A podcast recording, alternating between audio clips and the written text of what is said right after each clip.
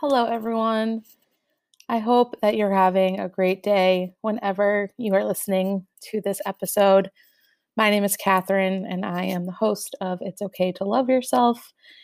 And today I wanted to talk about something that I learned recently through Brene Brown's new podcast about leadership. And You may, if you follow me on Instagram, you may know that I have started a leadership coaching business, and I'm beginning to build different resources, coaching programs, workshops all around this idea of looking within to really recognize your worth and leading from that place within yourself rather than pursuing external validation. And it all really stems from a lot of what I've gone through in my life. And honestly, I think this podcast and talking about self-love and discovering self-love has been the first step and has helped me be able to go deeper and see that, yes, we need self-love, but there's something deeper than self-love, which is when you can recognize the your innate worthiness. Knowing that you're already good enough. You don't need to prove anything. You don't need to strive. I think there's some so much power in that. And I think that leaders need to build more of these practices into their lives to really get to know themselves, to get to know and recognize their worth so that they can recognize it in others and empower other people as well. And in this podcast, Aiko Bethea, and Aiko works with Brene in her leadership consultancy, consulting with these organizations all around diversity, equity, and inclusion. And I was just blown away by this interview because they talk a lot about this theme of transformational versus transactional change, specifically how it relates to D E I work in corporations. And I wanted to explain that a little bit, but I really, what, what learning about the difference between transactional and transformational change made me think of is how that relates to self-love and the difference between transactional self-love versus transformational self-love. And I think that my own journey with it definitely can see like where there was a turning point for me, and just wanted to kind of unpack that here today. In the podcast, again, uh, you guys could, should go, you should definitely go listen to it. Um, but the point that she makes is that when we're trying to make our workplaces more diverse, more equitable, and inclusive, so very often we want to take a transactional approach, meaning we want to set goals. We want to set metrics around the change we're trying to make. We want to build it into our plans and in our goal setting. Um, however, what really drives this change, not just at this superficial transactional level, but to get to this place of transformational change, we need people within these organizations to personally care about diversity, equity, and inclusion, and tell their stories and talk about the people in their lives who are in these protected classes, who are folks in marginalized communities. They have, we have to get people to start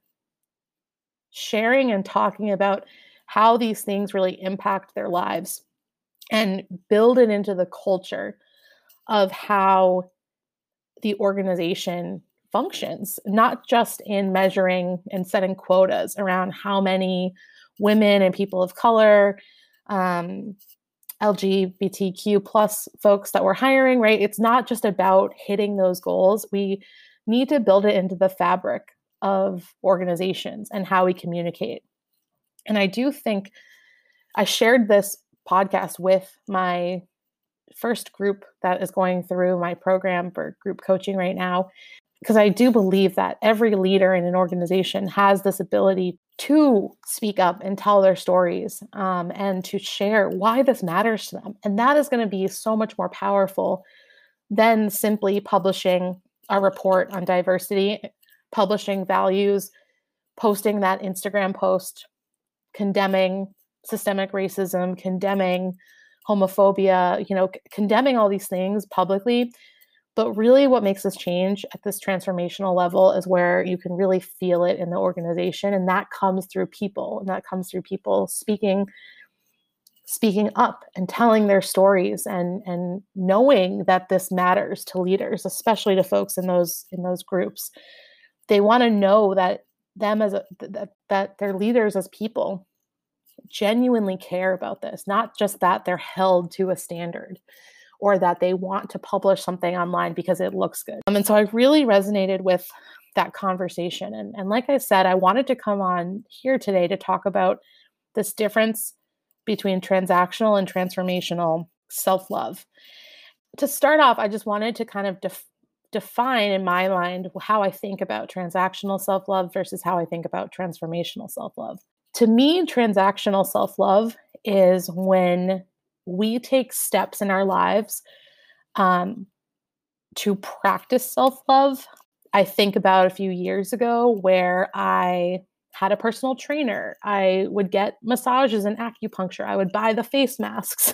Um, you know, I felt like it was a very like materialistic way almost to practice self-love, where I where I sought where I sought to make time for myself by buying things or buying an experience. And I'm not saying that those experiences cannot be transformational, but I think that if you're, if that's the only way that you're seeking self-love, you're not really going to go that deep, because ultimately you're just staying on the surface. And at that time in my life, it was when I had a really incredibly stressful job and I was seeking relief from that stress. And I was thinking to myself, how can I care for myself? How can I show myself love? And how can I show myself that I value myself? And I thought at that time that, you know, all those things, I thought that that was what could help me find some relief from the stress that I was feeling and from,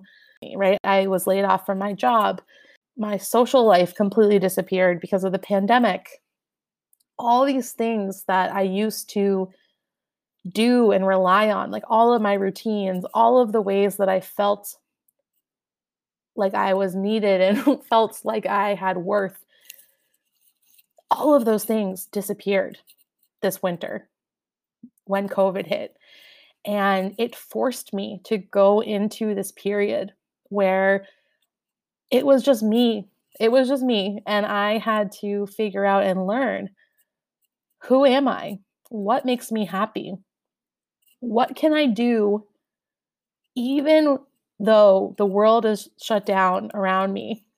What are some things I can do to show myself compassion and love and remind myself of who I am and my inherent worth? And I really learned.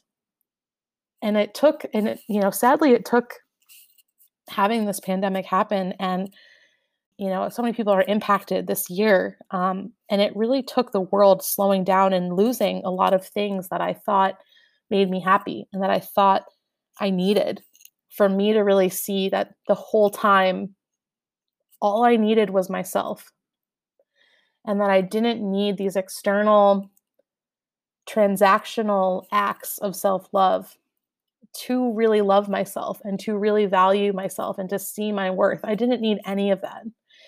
I just needed to spend time alone and I needed to spend time with myself in reflection, getting to know myself and examining and reviewing everything that had happened to me up until that point and really learning why I did things and what I was motivated by, and being really freaking honest with myself about those things. Not just, you know, trying to tell a good story and, and pulling all the pieces together, but really getting deep in there and unpacking what had led me to this point.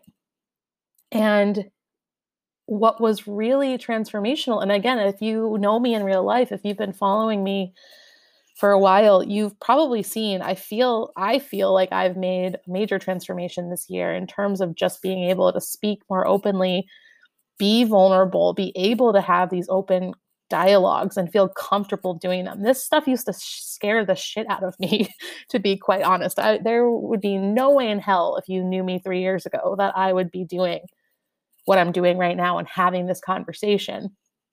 And it gave me that chance, right? Like having everything shut down. And, and again, I want to just acknowledge my, I want to acknowledge my privilege in that I had an opportunity. I was safe at home. I had savings. I, you know, I had the resources to be able to take time during an extraordinarily tough time in the world to do this inner work and to go through this transformation. And I know that's not everyone's experience, especially this year when everything has been so difficult. So I just want to acknowledge that. But through that and through doing a lot of this inner work that challenged me and really pushed me harder than I've ever pushed myself before, through this process is where I really started to find my footing, and I started to feel and become more in tune into who I am and what I wanted in my life. And it has all led me to this point where I, I was laid off in April. And since that point, I've started my podcast. I started working with a business coach. I built a brand. I built a website. I'm running my first group coaching program right now. And I'm starting to think about taking one-on-one clients and running workshops at organizations. And, you know, things are progressing. But I know in my heart that if this, if COVID did not happen, if I did not get laid off from my job, there's no way I would be doing this right now. And I have to believe that this is, that's a sign that I'm meant to be doing what I'm doing. And that's what I'm really clinging on to now when things feel really uncertain. This sense of security that comes with working full time and switching to being self-employed and, and really learning that I can trust myself to take care of myself, not only, you know, physically, but providing for myself. And, and that has really deepening deepening my connection to myself and making me feel better about who I am, and really building this confidence and, and giving me that permission to just be more me and to trust that everything's going to be okay, and that I have survived everything that I've gone through up until this point, and that I'm capable of continuing to get up every day, do the best I can, take time for myself, and continue to do this healing work and to put out my ideas in the world and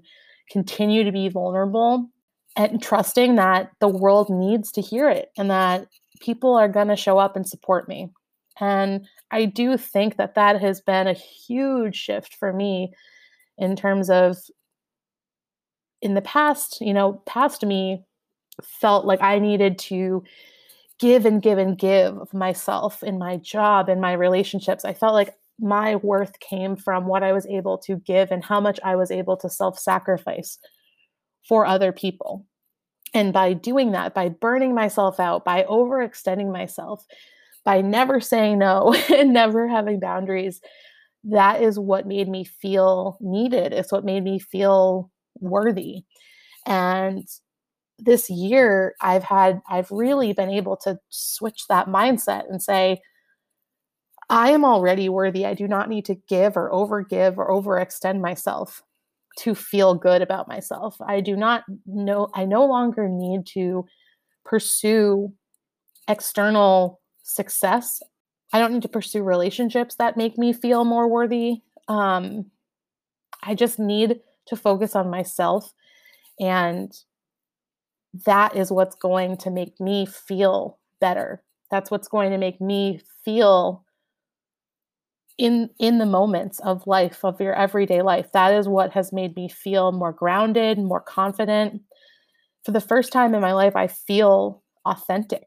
I feel like I can say what's on my mind, um, and that I can just be myself. And so I wanted to talk about this here today, just to say, I wanted to really just put it out there and, and like challenge you. What is, is your self-care and self-love routine practice, you know, whatever you want to call it? Is it something that's transactional, or is it transformational? And why do you think that? I definitely think that it's so much easier to view self-care and self-love as this transactional thing, right? Like a vacation. I mentioned all these things before. But what would it look like for you to commit to viewing your self-care and self-love as a transformational act? What would you do differently? What space would you give yourself to space out and spread out this work? Because I'm not going to lie, it's not easy. It is challenging to confront these parts of yourself, but it's so worth it. And I hope that knowing that this is not a quick fix, there's no one size fits all plan, I hope that that, if anything, just gives you some peace of mind that wherever you are on your journey, however far you are, or if you're just starting on this road, you're exactly, exactly where you need to be. And everything is unfolding exactly as it should. There's no pressure to have everything figured out right away. The more that you just commit to taking these small steps, the more you're going, you're going to be able to look back and make these connections and see how, how you're progressing. I definitely, again, I did not get to this point overnight. It has taken me years.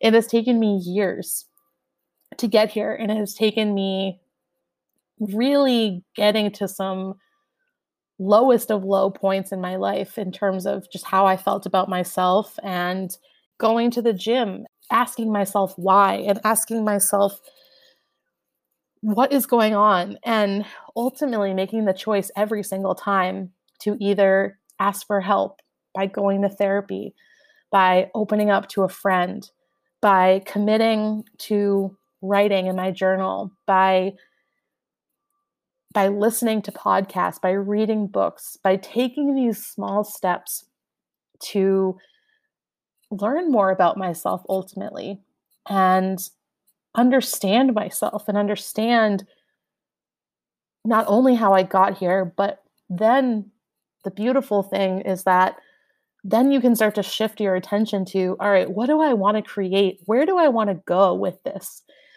I knew I wanted to do this podcast last year in twenty nineteen, but it took me really, really getting in touch that I was worthy of doing this podcast, that people would want to listen to it, and that there was nothing I needed to do before I started the podcast. I had enough knowledge about this topic just from being myself and going through the experiences that I've been through. And for the longest time, I've, I had been in this prover mentality where I felt like there was always something that held me back, that I wasn't good enough, that I didn't know enough about this or that, or the, you know, or the other thing. And everything really changed when I started to say, you know what? I'm not going to be perfect at this, but that doesn't mean that I can't do it.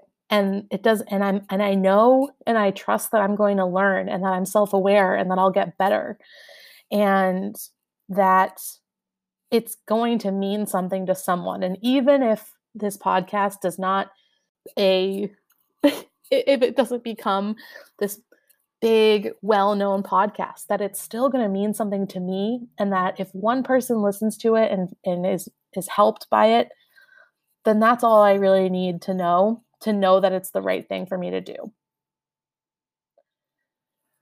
So yeah, I'm curious to hear your thoughts. And I just invite you to sit with this question. And, and again, I think it's great that you can apply it to different parts of your life. Where are you being transactional when you really want to be transformational? Why is it so easy for us to be at this transactional level? What is it about our culture? What is it about two thousand twenty where we're, I think everyone is starting to wake up and say, huh, what's really going on? And I, I think that we've all been living in this transactional autopilot world for so long. And if anything, this year for me has really given me that opportunity to look beyond the surface and to really spend some time intentionally focused on creating transformational change in my life. And I just want to invite you and empower you to know that you have the same ability to make the same changes if you want to, and that you don't need to prove anything to anyone. You're already good enough. You can, you can do whatever that thing is. If you feel like loving yourself is impossible, I promise you, you are capable of it. You have the ability to get there. It's not going to happen overnight. It is not going to be something where you go to two therapy sessions and you're totally healed. It is a process. And I hope that you have a wonderful rest of your day. Please rate and subscribe. I am starting to ramp up doing more interviews and will be posting more episodes now that my business is more up and running. And, and I am just very grateful for you for listening, and I will be back with more episodes soon.